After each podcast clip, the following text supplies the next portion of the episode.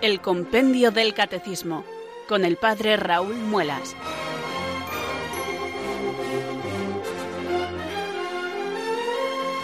Muy buenas tardes, queridos oyentes de Radio María. Son las cuatro, las tres en Canarias.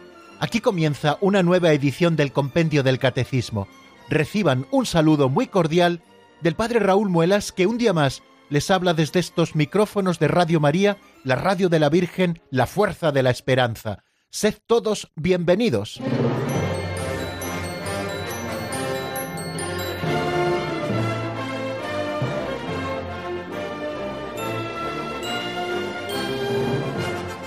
Feliz año nuevo, queridos oyentes. Hace apenas 40 horas que comenzábamos este nuevo año, el 2019, que tenemos por delante como un año de gracia.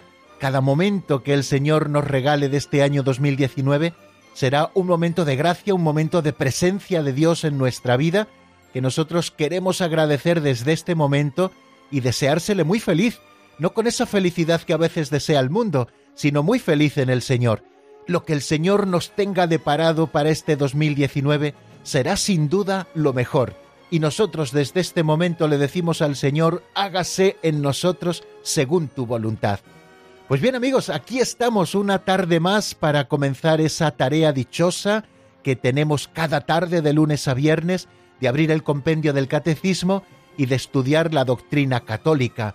Nuestro último programa fue el pasado día 28 de diciembre, el Día de los Inocentes, y hoy vamos a retomar precisamente donde lo dejamos aquel día, no en aquel examen de broma que yo les proponía al comienzo de nuestro programa, sino en el estudio del número 72, que será el que hoy repasemos y a partir de ahí continuaremos. Pero antes de nada, yo les propongo, queridos amigos, a que lo hagamos como siempre, no perdamos nunca las buenas costumbres.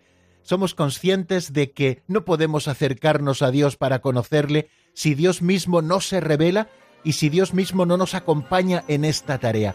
Por eso cada día nosotros elevamos nuestra plegaria al Señor, pidiéndole que envíe su Espíritu Santo, que venga sobre nosotros, que ilumine nuestro entendimiento y que fortalezca nuestra voluntad para que nosotros podamos conocerle un poquito más, conocer sus misterios y su plan de salvación. Así que amigos, oremos así. Ven Espíritu Santo, llena los corazones de tus fieles y enciende en ellos el fuego de tu amor. Envía, Señor, tu Espíritu que renueve la faz de la tierra. Oh Dios, que llenaste los corazones de tus fieles con la luz del Espíritu Santo, concédenos que, guiados por el mismo Espíritu, sintamos con rectitud y gocemos siempre de tu consuelo. Por Jesucristo nuestro Señor. Amén.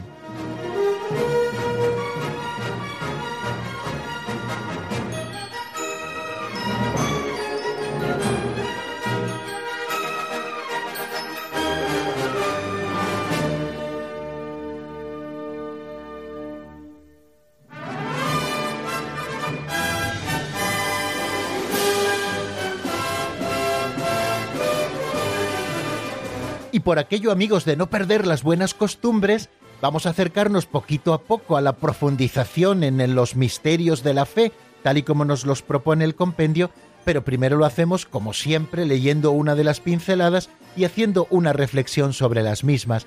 Estas ya son catequéticas y esa es nuestra pretensión al presentarlas cada día. Vamos con la de hoy que se titula La mejor oración.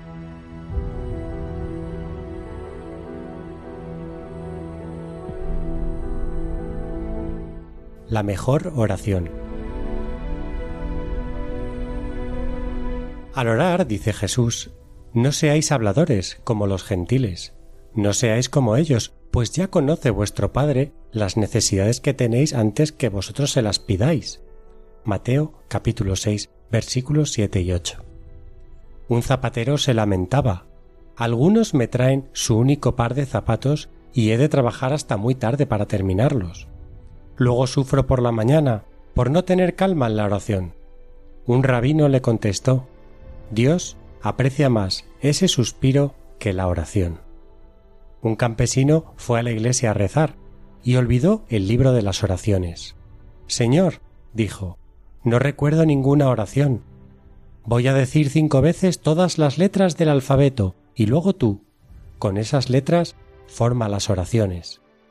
Y dijo el Señor, es la mejor oración que he escuchado hoy, sencilla y sincera.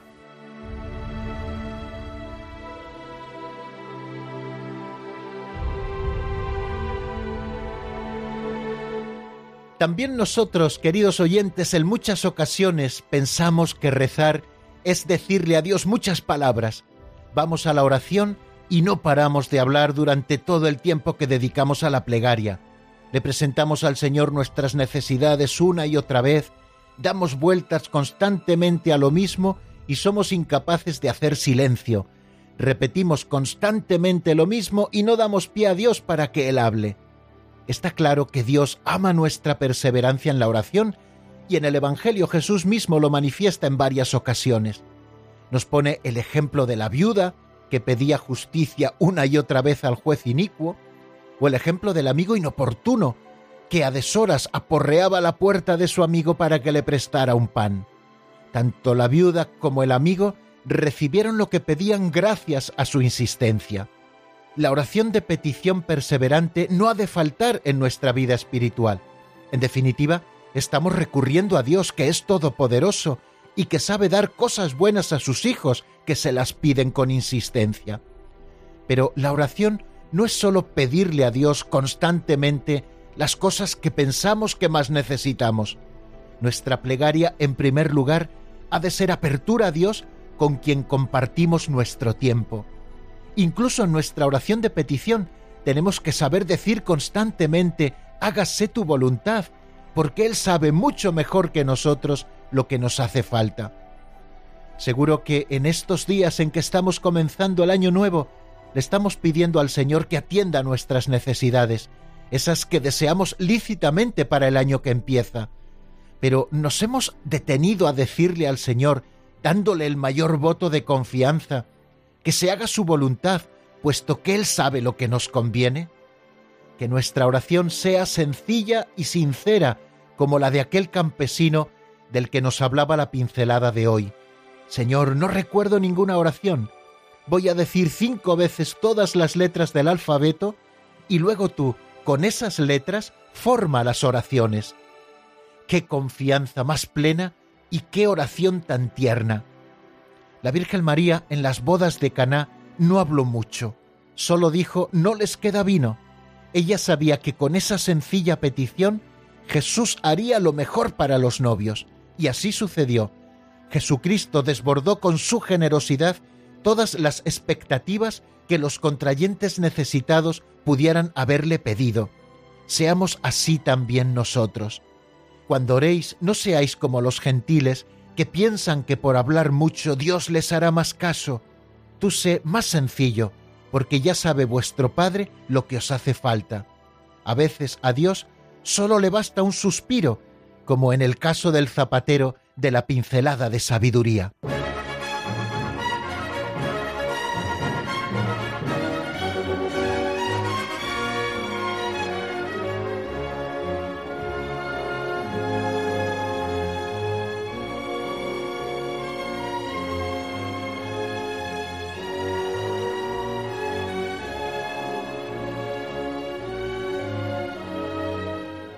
Así como que no quiere la cosa, estamos a punto de terminar ya ese primer artículo, o la explicación del primer artículo del credo, creo en Dios Padre Todopoderoso, Creador del cielo y de la tierra, tal como nos lo presenta el compendio del Catecismo.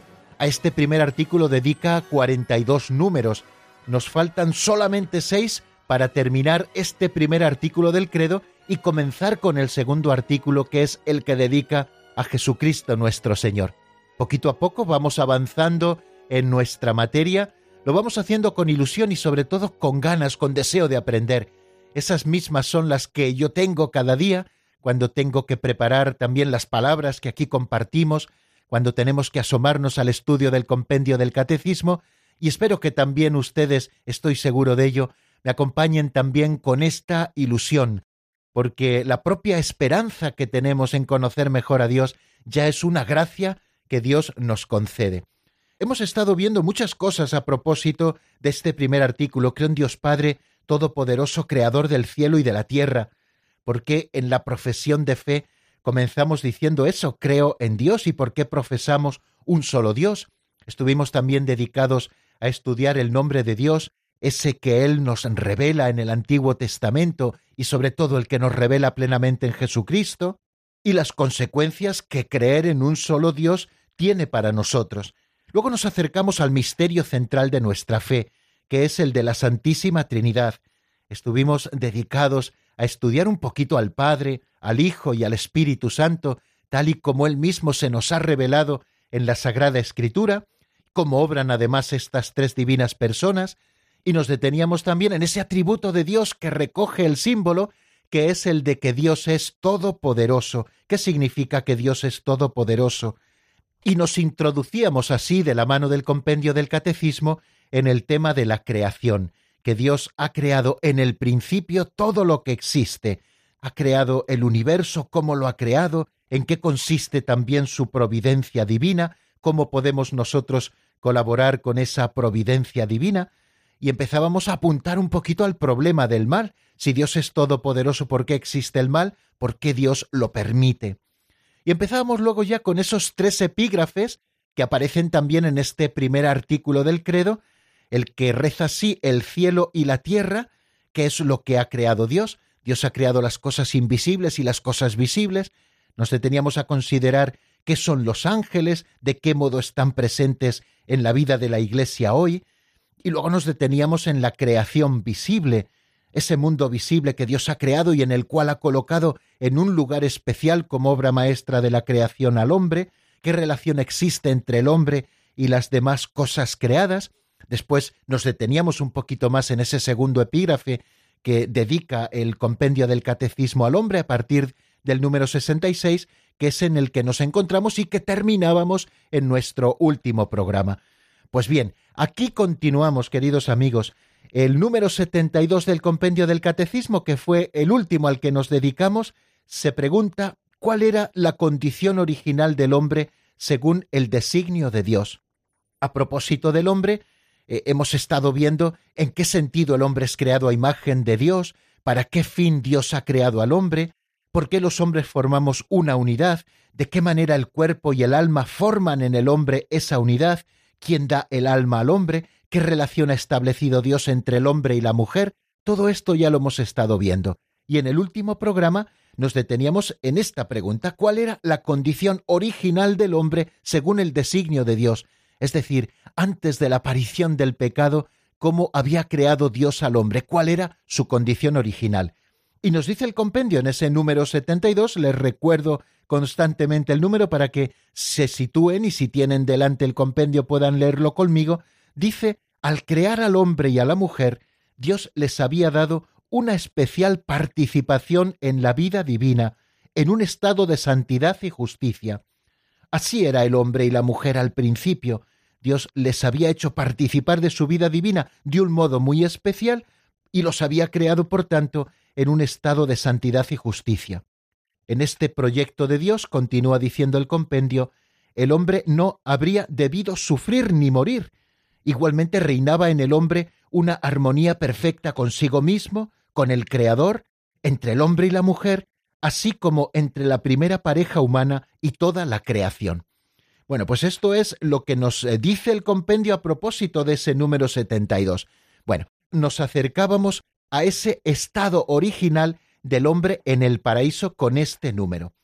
El primer hombre fue no solamente creado bueno como las demás criaturas, hemos recitado en varias ocasiones a lo largo de estos últimos programas esos textos, eh, relatos de la creación que aparecen en el capítulo primero y en el capítulo segundo del libro del Génesis, en los que nosotros nos apoyamos para encontrar la verdad revelada sobre los orígenes del hombre, el hombre en el paraíso. Bueno, pues al hilo de, esos relatos, el primer hombre, decimos, no fue creado solamente bueno como el resto de las criaturas, sino que también fue constituido en la amistad con su Creador y en armonía consigo mismo y con la creación que le circundaba. En primer lugar, fue creado en un estado de amistad con Dios. aparece en ese texto cuando nos dice que cada tarde Dios bajaba al Edén a pasear con su amigo el hombre. En ese estado de amistad uno busca a sus amigos para pasear, para estar con ellos, de esa manera tan hermosa, con ese lenguaje simbólico que aparece en los primeros capítulos del Génesis, así nos lo manifiesta el texto sagrado. El hombre fue constituido en un estado de amistad con su Creador, pero también en un estado de armonía consigo mismo y con la creación que en torno a él estaba. Amistad y armonía tales que sólo serán superados gracias a la gloria de la nueva creación en Cristo, la vida de gracia y sobre todo esa vida de gracia en plenitud que viviremos en el cielo supera a ese estado de justicia y de santidad primeras en las que el hombre fue creado.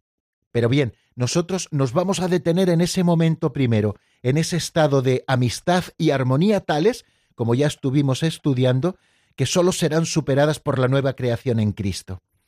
La Iglesia, interpretando auténticamente, nos dice el Catecismo Mayor de la Iglesia, el simbolismo del lenguaje bíblico, tanto a la luz del Nuevo Testamento como a la luz de la tradición viva de la Iglesia, nos ha enseñado que nuestros primeros padres Adán y Eva fueron constituidos en un estado de santidad y de justicia original. Lo proclama así el Concilio de Trento en la sesión quinta, en el Decretum de Peccato Originale, en el canon primero, por aquellos que quieran ampliar un poquito más esto que estamos diciendo. Bueno, esta gracia de la santidad original era una participación de la vida divina. Precisamente por esa participación de la vida divina y por el modo de vivirla en amistad y en armonía, por la irradiación de esta gracia, todas las dimensiones de la vida del hombre estaban fortalecidas. O sea que mientras permaneciese en la intimidad divina, el hombre no debía morir y el hombre no debía sufrir. La armonía interior de la persona humana, la armonía entre el hombre y la mujer, y por último la armonía entre la primera pareja humana y toda la creación, constituía el estado llamado de justicia original. Bien, hemos, por tanto, definido el estado de justicia original como un estado de armonía, armonía interior, armonía con Dios, armonía entre los seres humanos y armonía también con la creación. Por lo tanto, el dominio del mundo que Dios había concedido al hombre desde el comienzo se realizaba ante todo dentro del hombre mismo como dominio de sí. Estamos hablando de esa armonía primero consigo mismo, pues bien, ese dominio sobre el mundo se manifestaba en primer lugar como dominio de sí. El hombre estaba íntegro y ordenado en todo su ser por estar libre de la concupiscencia que lo somete a los placeres de los sentidos, a las apetencias de los bienes terrenos y a la afirmación de sí contra los imperativos de la razón. Nosotros sabemos cómo era el estado de justicia original, queridos amigos, precisamente por ese contrapunto que conocemos también que ha sido el pecado, del que nosotros sufrimos las consecuencias también en el día de hoy. Bueno, por lo tanto, el dominio sobre la naturaleza que Dios encarga comienza con un dominio sobre sí mismo, un dominio que en muchas ocasiones hemos perdido por el pecado, pero también signo de la familiaridad con Dios es el hecho de que Dios lo colocará en el jardín, como leemos en el libro del Génesis en el capítulo 2 versículo 8. Allí vive el hombre porque Dios lo ha colocado para cultivar la tierra y para guardarla. Quiere decir que el trabajo en un principio está en el plan de Dios. Dios quiere que el hombre cultive la tierra, que la trabaje. Lo que no estaba en un principio en ese estado de justicia original es toda esa situación penosa en las que después del pecado el hombre ha de realizar su trabajo. El trabajo desde el principio querido por Dios, porque le encomienda el cuidado y la salvaguarda de la tierra, es la colaboración del hombre y de la mujer con Dios en el perfeccionamiento de esa creación visible que, como hemos dicho también en algún momento de nuestras explicaciones, esa creación visible ha sido hecha por Dios en estado de vía, es decir, como inacabada, como imperfecta, para que nosotros con nuestro trabajo colaboremos también con el Creador. Toda esta armonía de la justicia original prevista para el hombre por designio de Dios se perderá por el pecado de nuestros primeros padres. Bien, pues esto es lo que a partir de hoy vamos a comenzar a estudiar en el número 73 y hasta el número 78. Pues vamos a dar ese pasito adelante.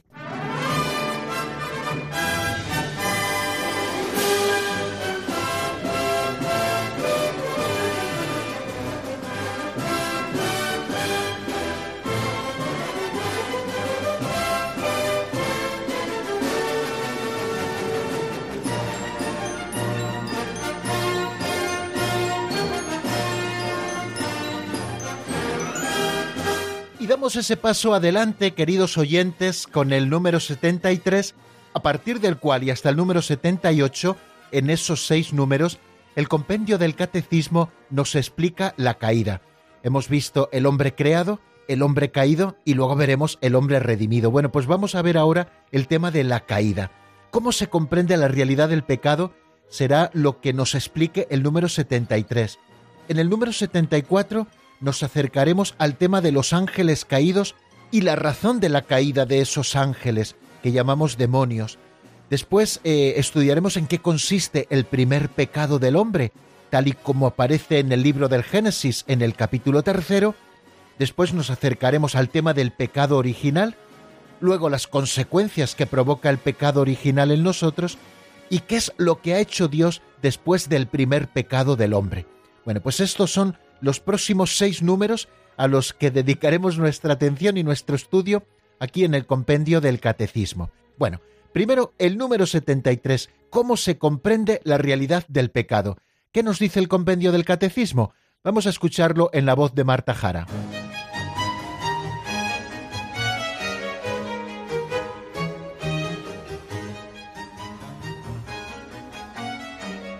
Número 73. ¿Cómo se comprende la realidad del pecado? En la historia del hombre está presente el pecado. Esta realidad se esclarece plenamente solo a la luz de la divina revelación y sobre todo a la luz de Cristo, el Salvador de todos, que ha hecho que la gracia sobreabunde allí donde había abundado el pecado.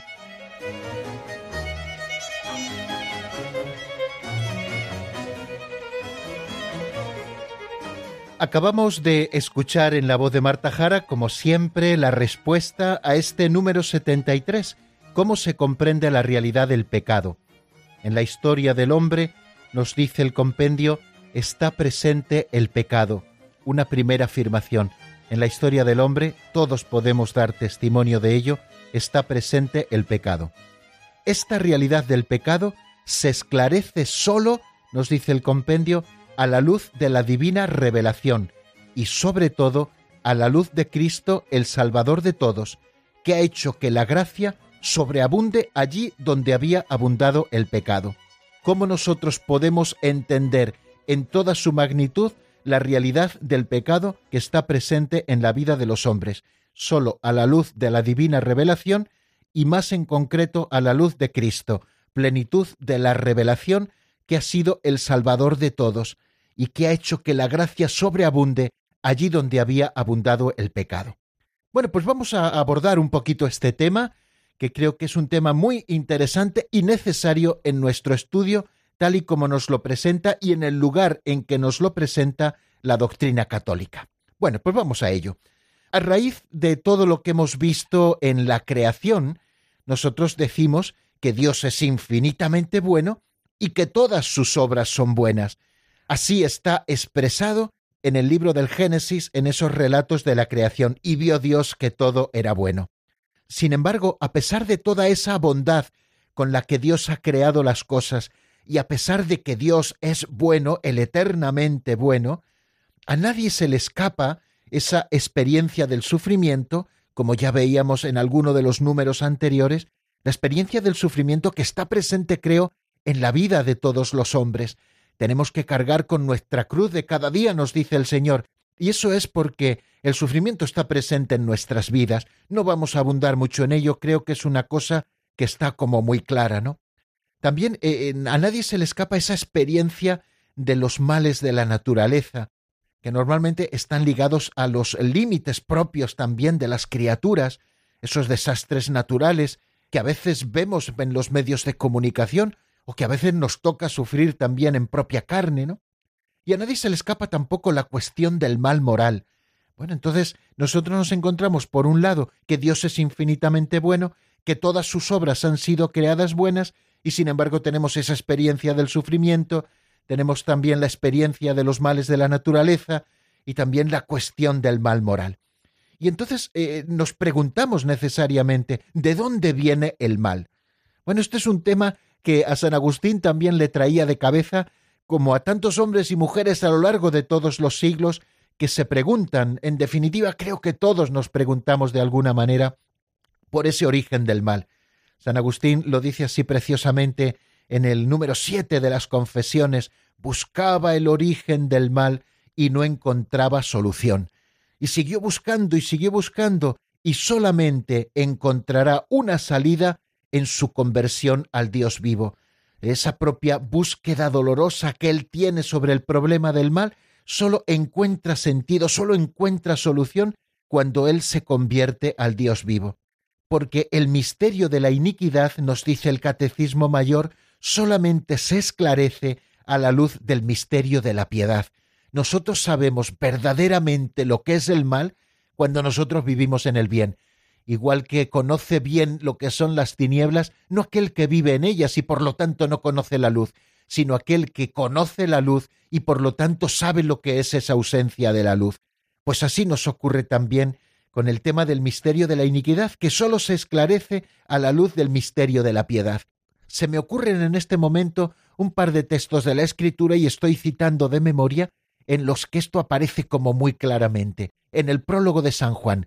Bueno, pues en el prólogo de San Juan se lee lo siguiente. Vino a los suyos y los suyos no le recibieron. Por una parte está expresándonos el misterio de la generosidad, de la piedad de Dios que sale al encuentro del hombre y junto a él el misterio de la iniquidad del hombre que es capaz de volver la espalda a la máxima generosidad de Dios que se hace uno de nosotros, que acampa entre nosotros y nosotros no le hemos recibido.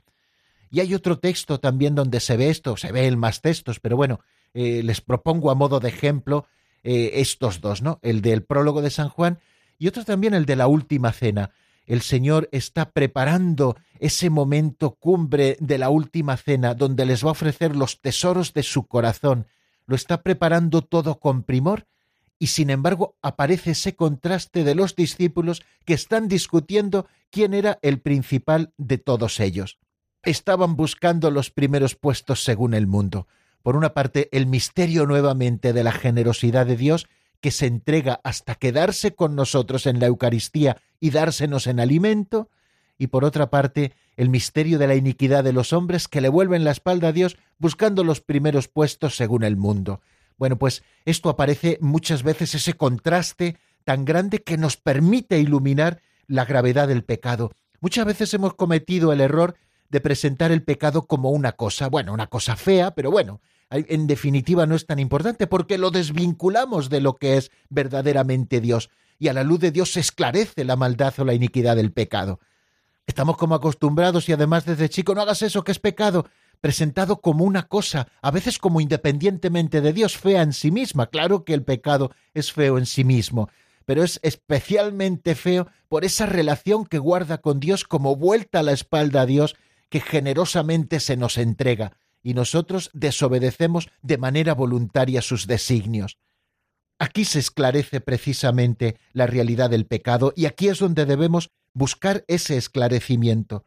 Y fijaros que ese momento cumbre de la revelación, la revelación del amor divino en Cristo, ha manifestado a la vez por una parte la extensión del mal, una extensión tan grande que solamente el encarnarse el propio Dios, la segunda persona la Santísima Trinidad, ha sido capaz de combatirlo hasta ese punto del amor entregado de Dios en una cruz, y por otra parte también la sobreabundancia del bien y de la gracia que nos ha venido con ese amor divino revelado en Cristo Jesús, manifestado en la plenitud de los tiempos. Fijaros, la revelación del amor divino, nos dice el Catecismo Mayor en Cristo, ha manifestado a la vez la extensión del mal y a la vez también la sobreabundancia del bien y de la gracia. Debemos, por tanto, examinar la cuestión del origen del mal fijando la mirada de nuestra fe en el que es su verdadero vencedor, en Cristo Jesús. No sé si recuerdan ese pasaje del Evangelio de San Lucas, que se encuentra en el capítulo 11, donde Jesús ha echado un demonio que era mudo, apenas salió el demonio, el mudo empezó a hablar, la multitud quedó admirada, pero algunos empezaron a criticarle diciendo que echa los eh, demonios por el poder de Bencebú, príncipe de los demonios. Y otros, para ponerlo a prueba, le pedían un signo, etc. Y el Señor les habla de este modo. Cuando un hombre fuerte y bien armado guarda su palacio, sus bienes están seguros. Pero cuando otro más fuerte lo asalta y lo vence, le quita las armas de que se fiaba y reparte su botín. ese más fuerte es Jesucristo el Señor, que ha vencido el mal, que ha vencido al pecado y que nos ha revelado la gravedad del mismo. Debemos, por tanto, examinar siempre la cuestión del origen del mal, fijando la mirada de nuestra fe en el que es el único vencedor del mal, que es Jesucristo, y a la luz de Cristo nosotros descubrimos lo que es el mal, no como un apéndice separado, sino siempre a la luz de Cristo y de la revelación divina plena que Él nos ha manifestado. Bien, pues llega el momento de hacer un pequeño alto en el camino. Les propongo que reflexionen un poco sobre esto que hemos estado diciendo, de que la revelación del amor divino en Cristo manifiesta la extensión del mal y la sobreabundancia del bien y de la gracia, y que debemos examinar siempre la cuestión del origen del mal, que es en el que nos vamos a ocupar en los números siguientes, fijando la mirada de nuestra fe en el que es su único vencedor, que es Jesucristo. Les propongo que reflexionemos un momento sobre esto, escuchando un tema precioso de Andrea Bocelli, titulado Blue Christmas del álbum My Christmas, muy propicio también para el tiempo que estamos viviendo. Enseguida estoy nuevamente con ustedes.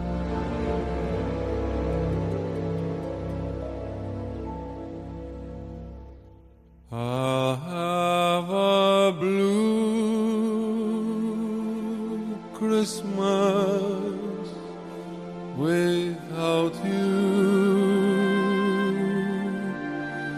I'll be so blue just thinking about you.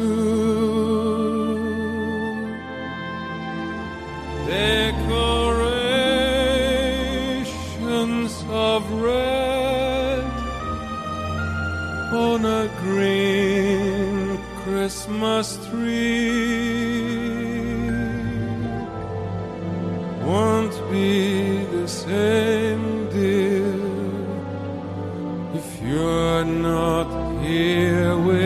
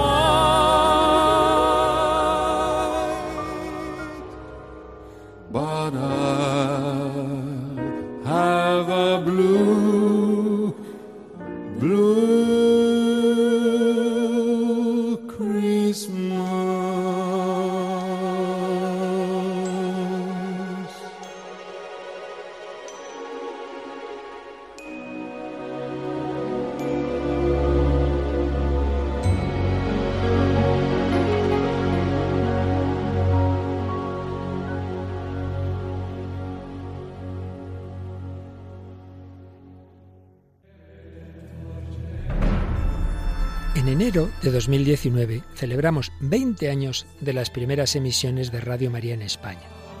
En mayo del mismo año se cumplirán 100 de la consagración de España al corazón de Jesús. Y todo ello será posible porque hace más de 20 siglos hubo unos ángeles que dieron este mensaje. Os doy una buena noticia, una gran alegría, que lo será para todo el pueblo. Os ha nacido hoy como Salvador, el Mesías, el Señor, en la ciudad de David, y esto servirá de señal. Encontraréis un niño envuelto en pañales y acostado en un pesebre.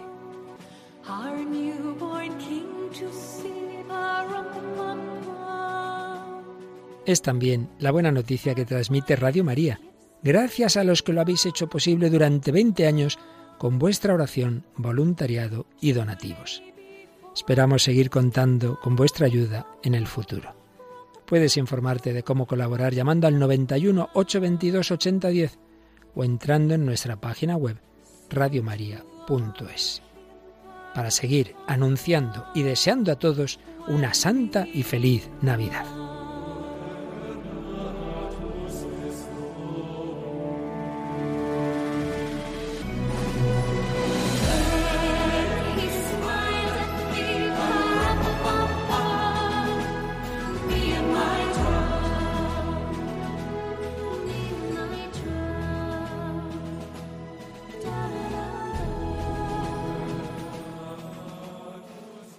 Están escuchando el Compendio del Catecismo con el Padre Raúl Muelas.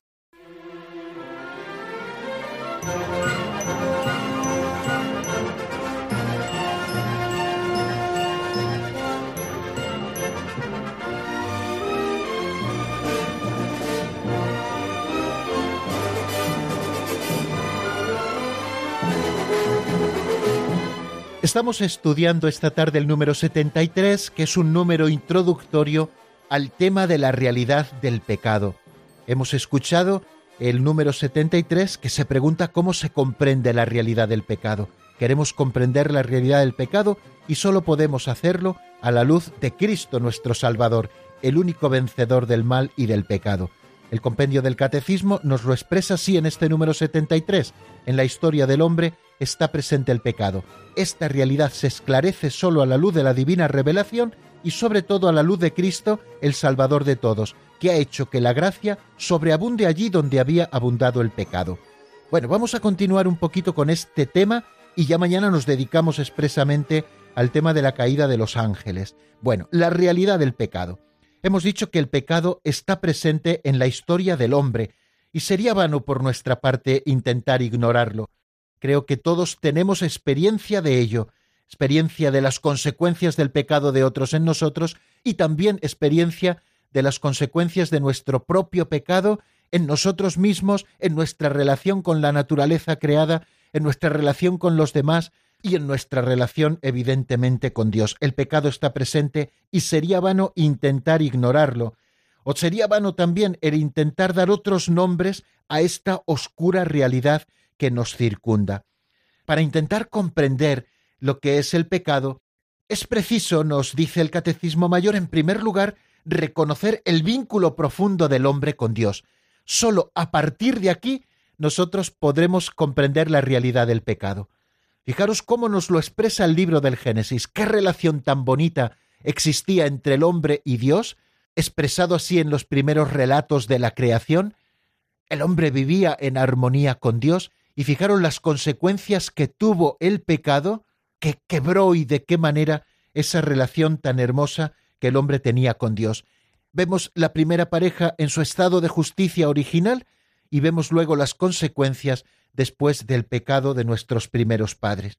Fijaros que fuera de esta relación profunda, de este vínculo profundo que existe entre el hombre y Dios, fijaros que nosotros hemos sido queridos especialmente por Dios sobre toda la creación. Es el, único ser al que Dios ha querido por sí mismo, porque nos ha creado a su imagen y semejanza, nos ha dado inteligencia y voluntad y por lo tanto nos ha dado libertad para que nosotros podamos amar a Dios, solo considerando esa relación, ese vínculo tan estrecho que existe entre el hombre y Dios podemos entender la realidad de lo que supone romperlo.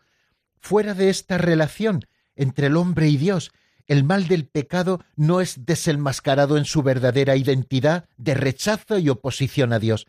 Nosotros que hemos sido creados para la comunión con Dios, para amar a Dios por toda la eternidad, precisamente a la luz de esta relación a la que estamos llamados, vemos la verdadera identidad del pecado como rechazo y oposición a Dios.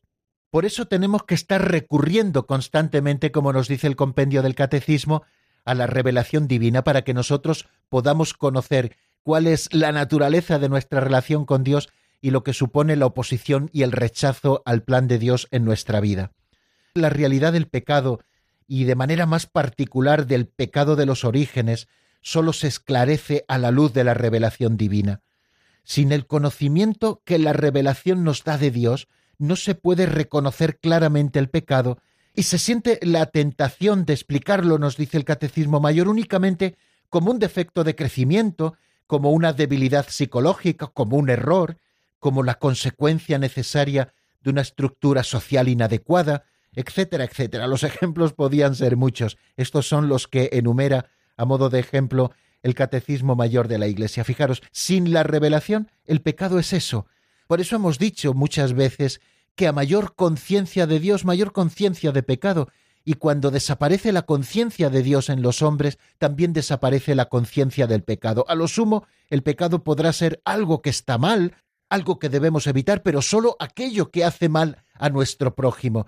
No damos capacidad para que exista el pecado en su pura relación con Dios, aunque no se esté haciendo que nosotros lo veamos al menos un mal al hermano.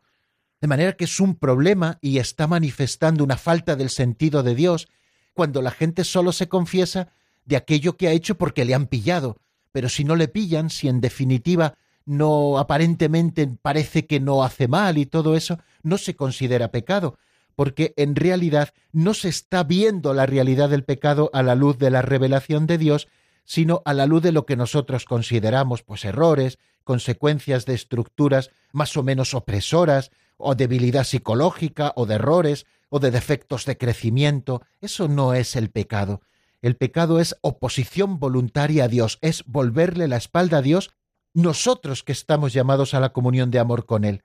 Fijaros que sólo en el conocimiento del designio de Dios sobre el hombre se comprende que el pecado es un abuso de la libertad que Dios da a las personas creadas para que puedan amarle y amarse mutuamente. De manera que, como hemos escuchado antes en la explicación anterior a la canción de Andrea Bocelli, con el desarrollo de la revelación se va iluminando también la realidad del pecado. Aunque el pueblo de Dios del Antiguo Testamento, leemos en el Catecismo Mayor, conoció de alguna manera la condición humana a la luz de la historia de la caída narrada en el libro del Génesis, no podía alcanzar este pueblo del Antiguo Testamento el significado último de esta historia que sólo se manifiesta a la luz de la muerte y de la resurrección de Jesucristo. Es preciso, por tanto, conocer a Cristo como fuente de la gracia para conocer a Adán como fuente del pecado. Y el Espíritu Santo Paráclito, que nos ha sido enviado por Cristo resucitado y por el Padre para que nos lo enseñe todo, vino también, como dice Juan 16.8, a convencer al mundo en lo referente al pecado, revelando al que es su redentor. El Espíritu Santo nos señala siempre a Cristo. La doctrina, por tanto, del pecado original es, por así decirlo, el reverso de la buena nueva de que Jesús es el Salvador de todos los hombres, que todos necesitan la salvación y que la salvación es ofrecida a todos gracias a Cristo. La Iglesia, que tiene el sentido de Cristo, sabe bien, afirma el Catecismo Mayor de la Iglesia, que no se puede lesionar la revelación del pecado original sin atentar contra el misterio de Cristo. Por eso, a partir de mañana, vamos a acercarnos al tema del pecado y lo vamos a hacer en esta clave de comprensión que nos da el número 73 del compendio del Catecismo. En la historia del hombre está presente el pecado, pero esta realidad se esclarece no desde sí misma, sino que se esclarece plenamente solo a la luz de la divina revelación y sobre todo a la luz de esa revelación que es plena en Jesucristo, a la luz de Cristo, que es el Salvador de todos, que ha hecho que la gracia sobreabunde allí donde había abundado el pecado. Es el nuevo Adán, el que vence el pecado del viejo Adán. Bueno, pues vamos a dejarlo aquí porque yo creo que ya por hoy es suficiente. Les propongo que escuchemos ahora un villancico que se titula ¿Cómo se llega a Belén? de voz Beis.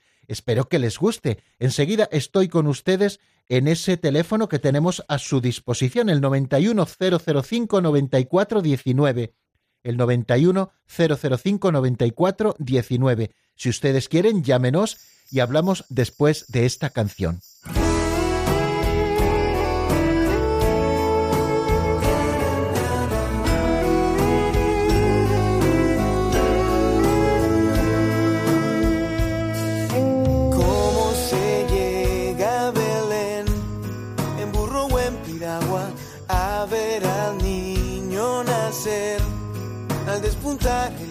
El pesebre me inquieta. La ilusión me da vueltas que hacer.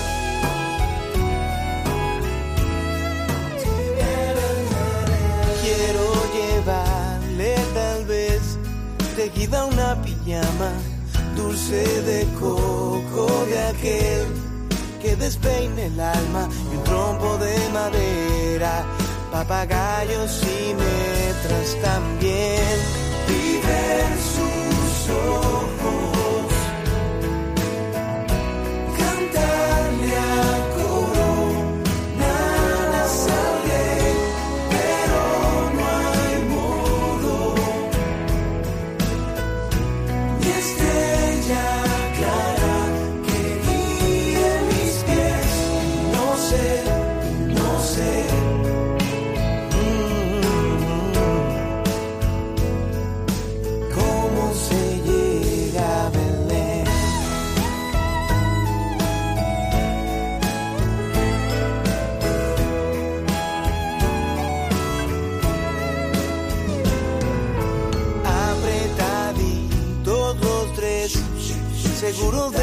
Gracias, porque Chuchito al nacer saldrá con carcajadas, el pesebre me inquieta, la ilusión me da vueltas que hacer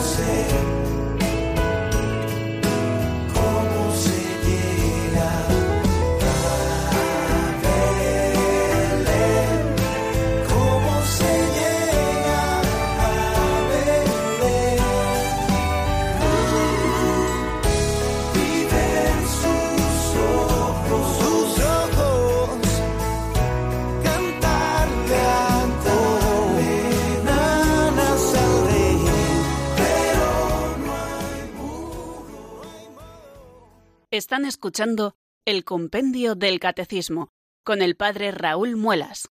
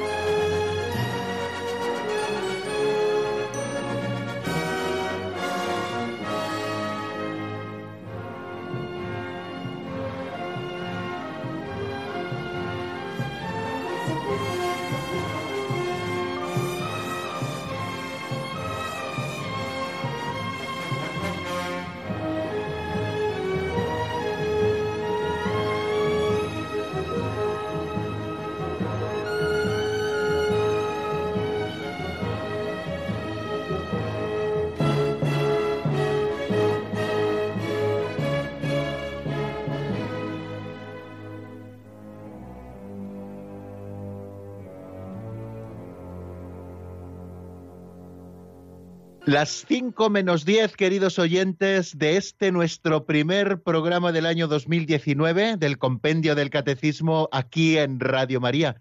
Estamos empezando todos los días, intentamos hacerlo con ilusión renovada el estudio de la doctrina católica, pero cuando comenzamos un nuevo año, como que lo hacemos con ilusión renovada. Ya saben que tienen ustedes a su disposición un teléfono, el 910059419, para que podamos hablar juntos, para que ustedes eh, puedan dar luz sobre alguna de las cosas que hemos dicho, para que hagan alguna pregunta o lo que ustedes crean conveniente. Vamos a dar paso a la primera que nos llega desde Tarragona y es José María.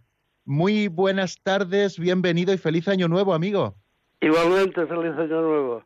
Padre, yo quería aportar una idea sobre la gravedad del pecado. Es que, no sé si es verdad, es una, una, una idea que a mí me da me da mucha claridad de, lo terrible que es el pecado. O sea, que, a ver, cuando pecamos, confiamos ser felices según el proyecto de Satanás, que es romper la ley para sentirnos libres, etcétera. A la, a la vez es desconfiar del proyecto de la Santísima Trinidad, que tiene, que tiene, que quiere hacernos felices con, con la comunión de Dios, ahora por, medio de Jesucristo.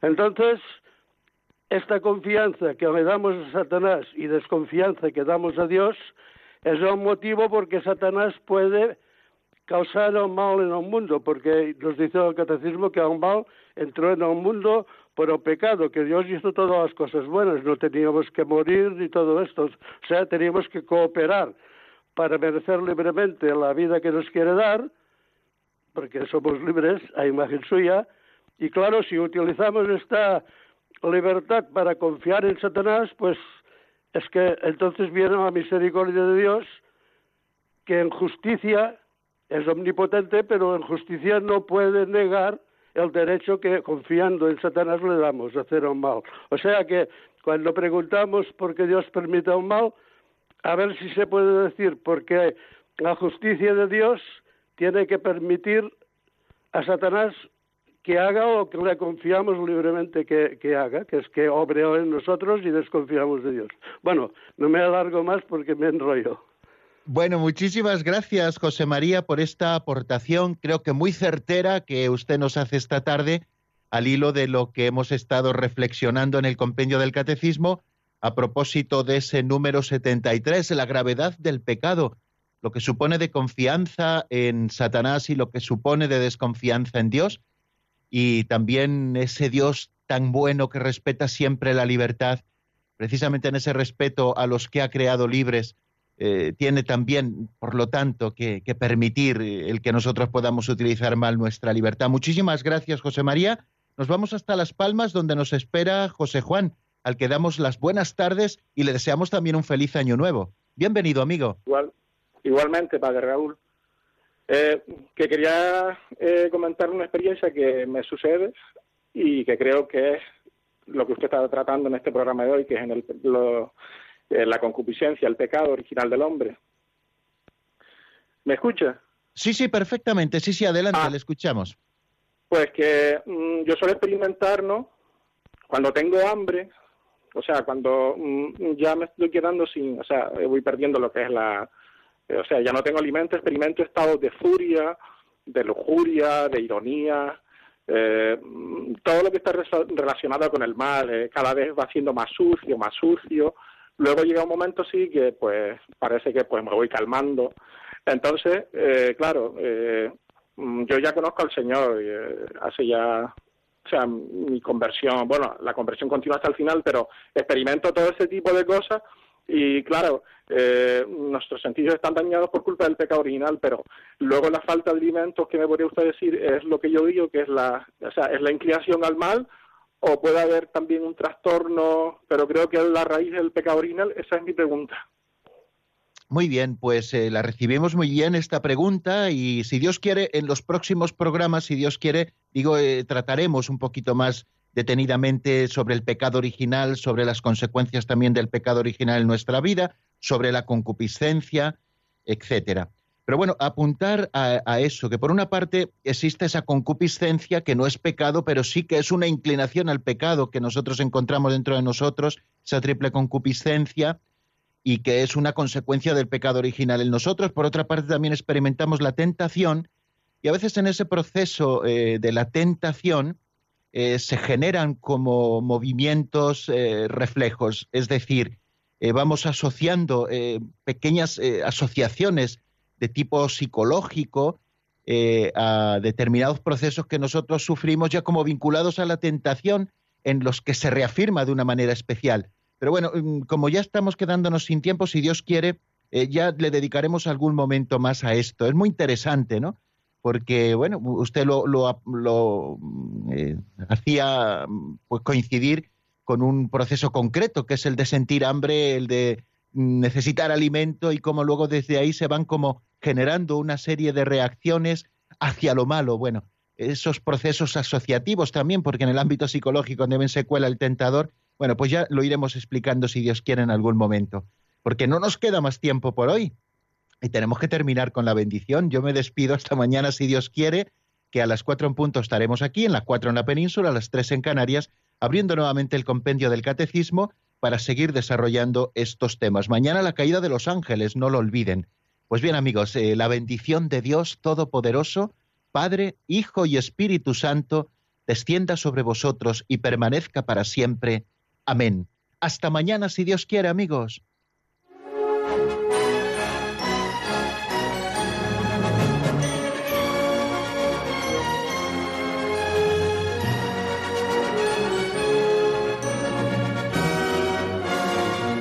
El Compendio del Catecismo con el Padre Raúl Muelas.